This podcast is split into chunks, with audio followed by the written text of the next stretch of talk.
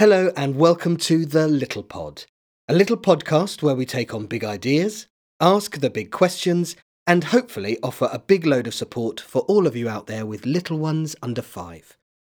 We're back with you again, coming to you from Oxford University Press, where we're ready to take on the world's mysteries as we delve into what it takes to raise little explorers. I'm Robin Belfield, and it's good to be here in the studio, this time with two new, very inquisitive guests. So before you get too curious about who they might be, let's introduce them. Today we have Alex. Alex is a father of two young girls and lives in South Oxfordshire. Hi, Robin. Pleasure to be here today. And joining us a little bit later on for what the experts say, we're very lucky to have Steve Marsh from the Woodland Trust.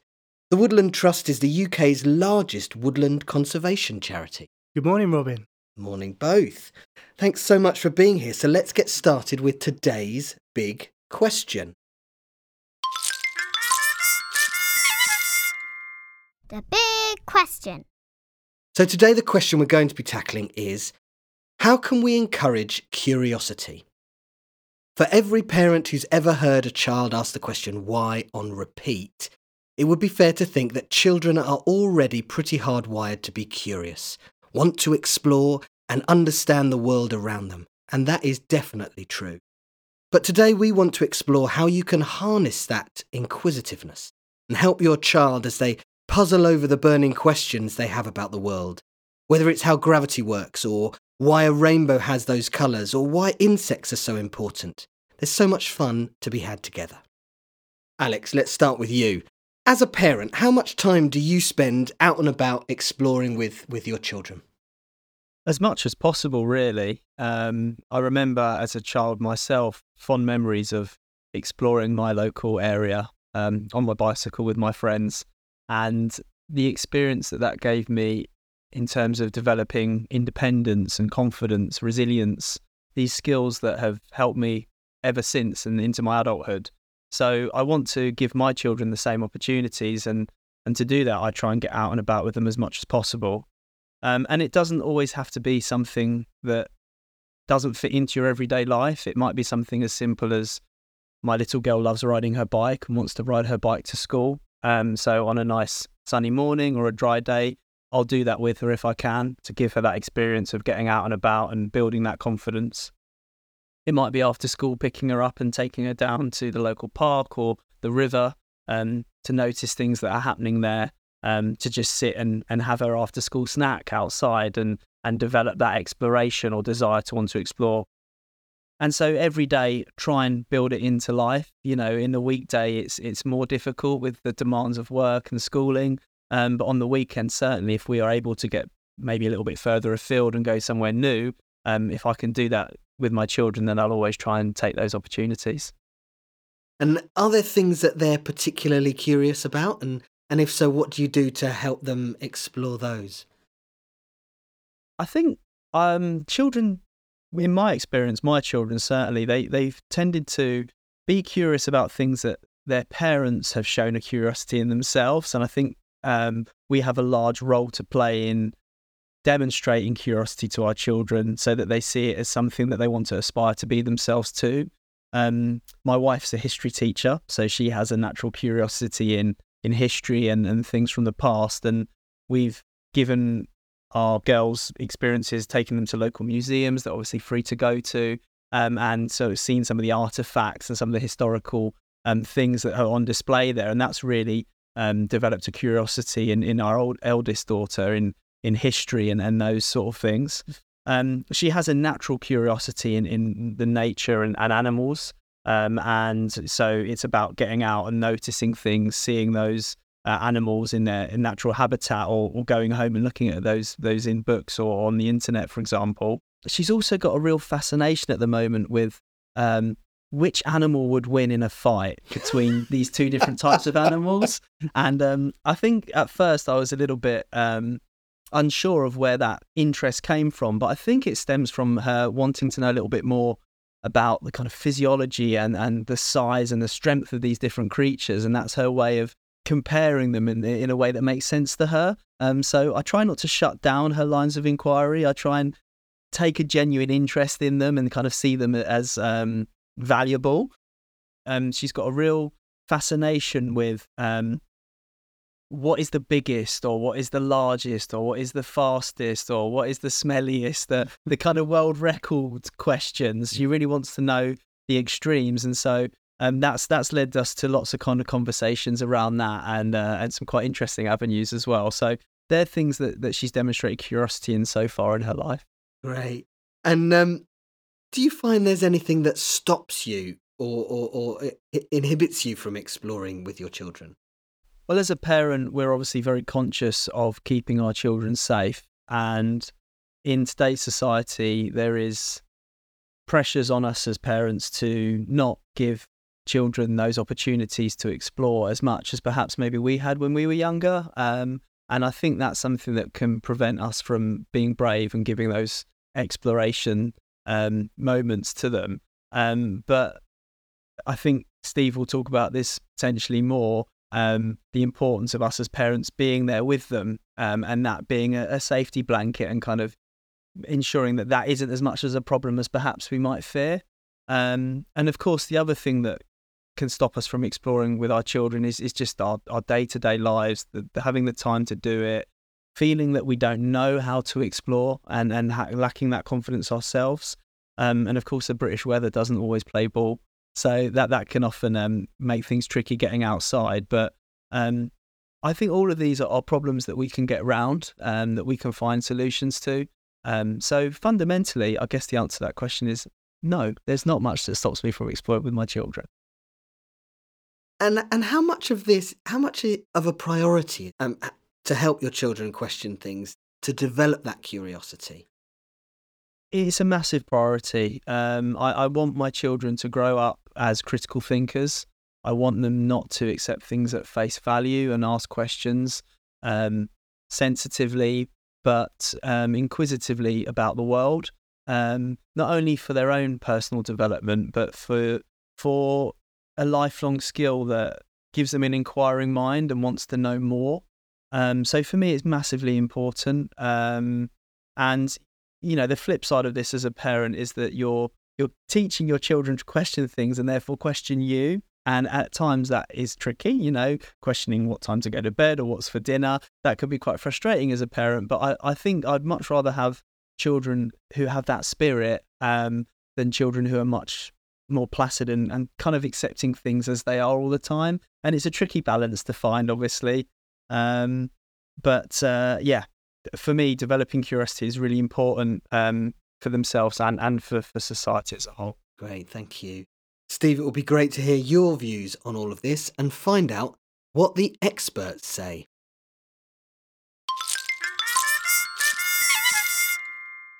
What the experts say.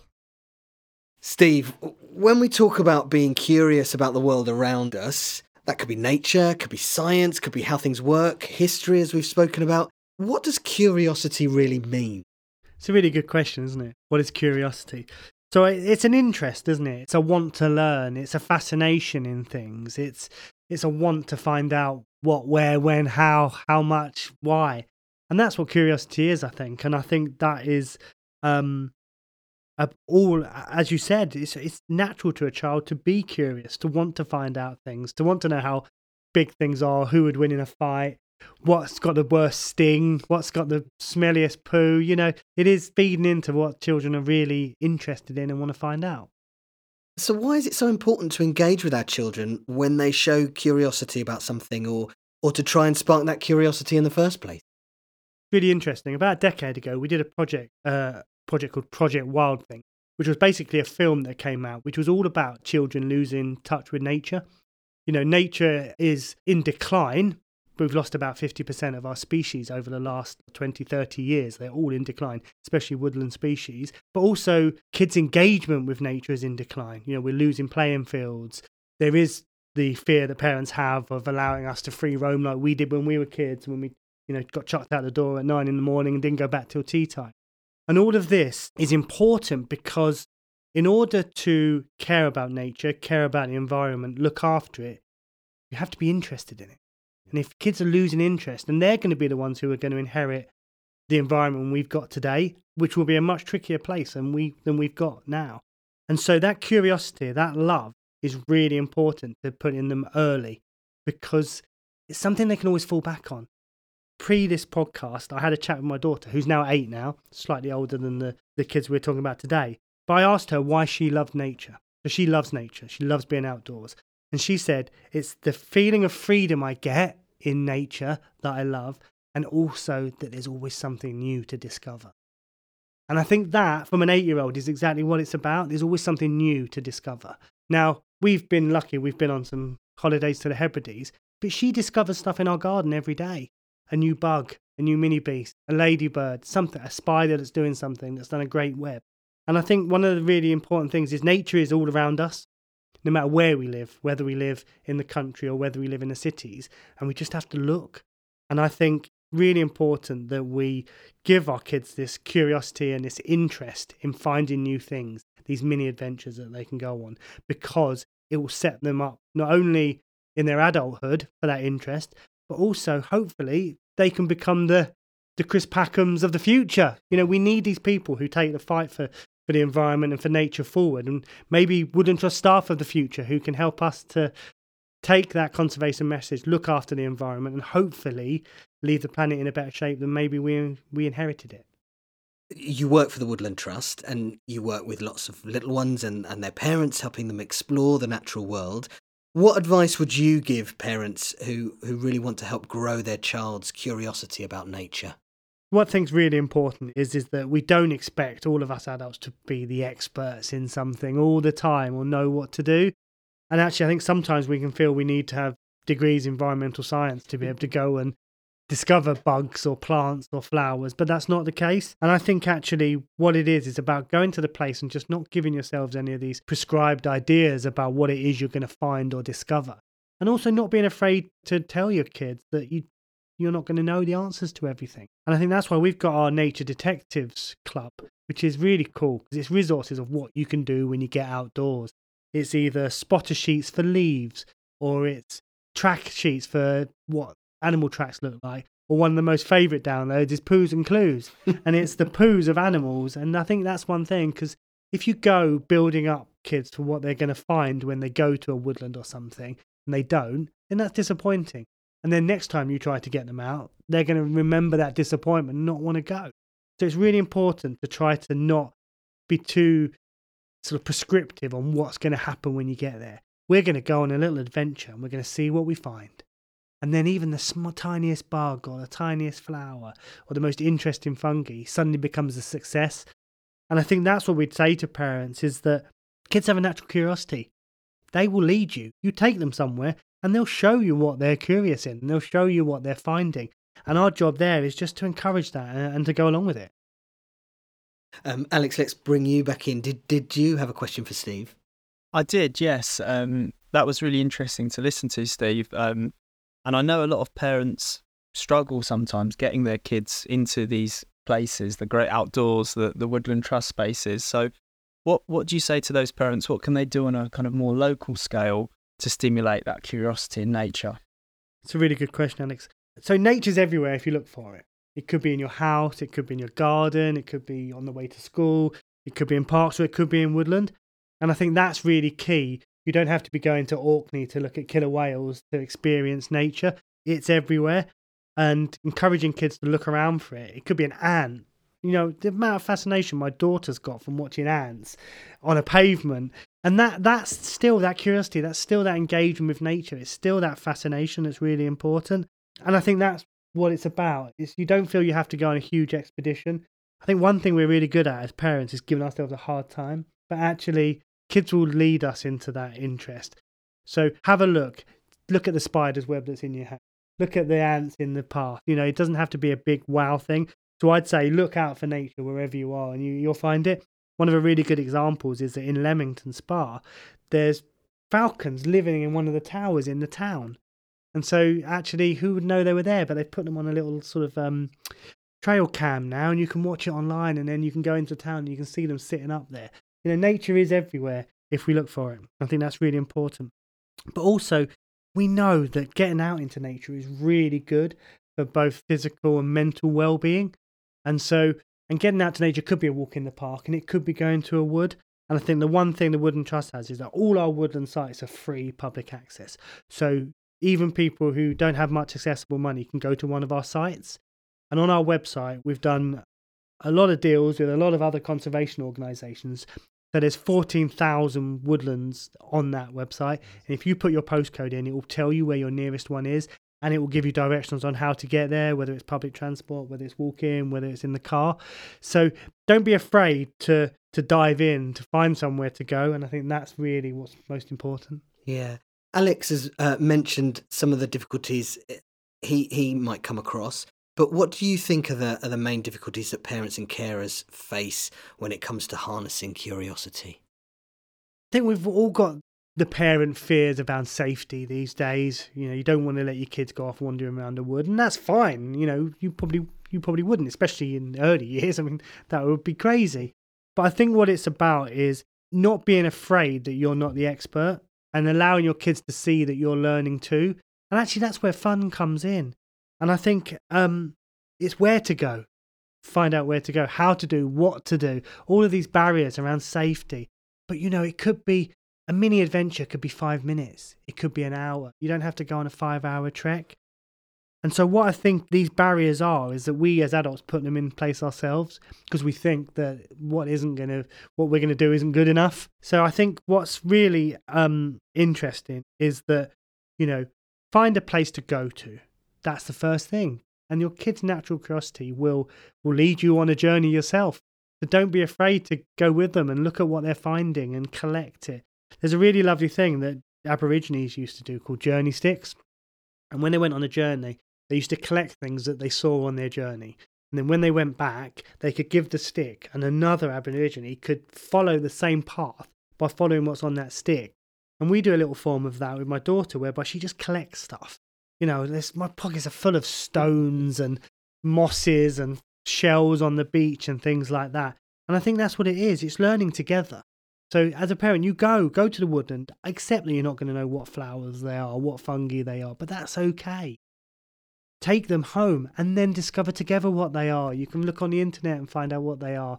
That's part of the learning. So I'd say to parents, you know, don't feel you have to be an expert to go. You don't. Learning together is part of the fun and will help their curiosity and interest. Yeah, that's great. There's some really immediate rewards that we can get from from that too. But thinking about um, a child's future learning as they, as they grow up.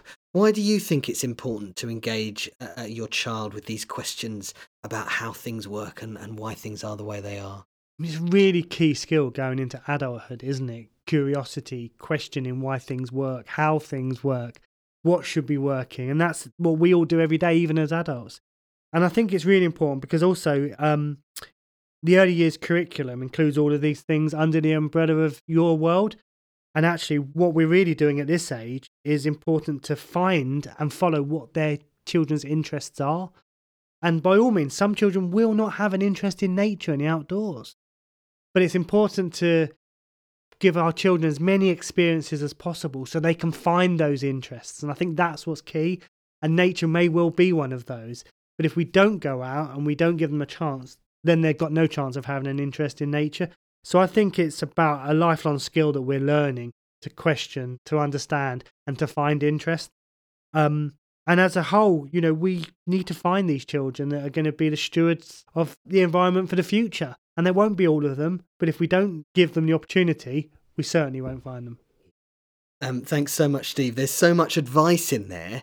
If we were going to boil it down to the top tips on how parents and carers can tap into their child's curiosity, what would you suggest? So my first tip would be place. Find a place to that enables them to show their natural curiosity and follow it. The second one would be discovery. Give them a chance to discover what they find interesting.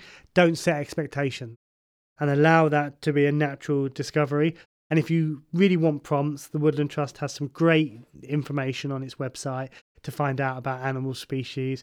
And it has a website called Tree Tools for Schools, which has spotter sheets that you can download, whether it's the first signs of spring, animal tracks, and things like that. And encourage and learn together. You know, go out and don't set yourself expectations. Just go and see what you find. And I think that's what my, my key tip. Great. Thank you so much. all of this just makes me want to get outside and explore the local woodland, actually. Um, and it's great that so much of it is so easy to do wherever you live. We really hope that this has inspired you too, and that you've got some practical tips from this podcast. And now you've got great ideas to go away with and encourage all that natural curiosity that your little ones are brimming with. We'll be back soon with another little pod taking on another big question.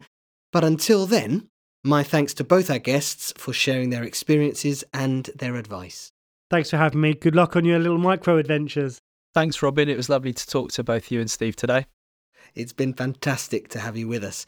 And to you, our listeners, we look forward to you joining us again next time here on The Little Pod.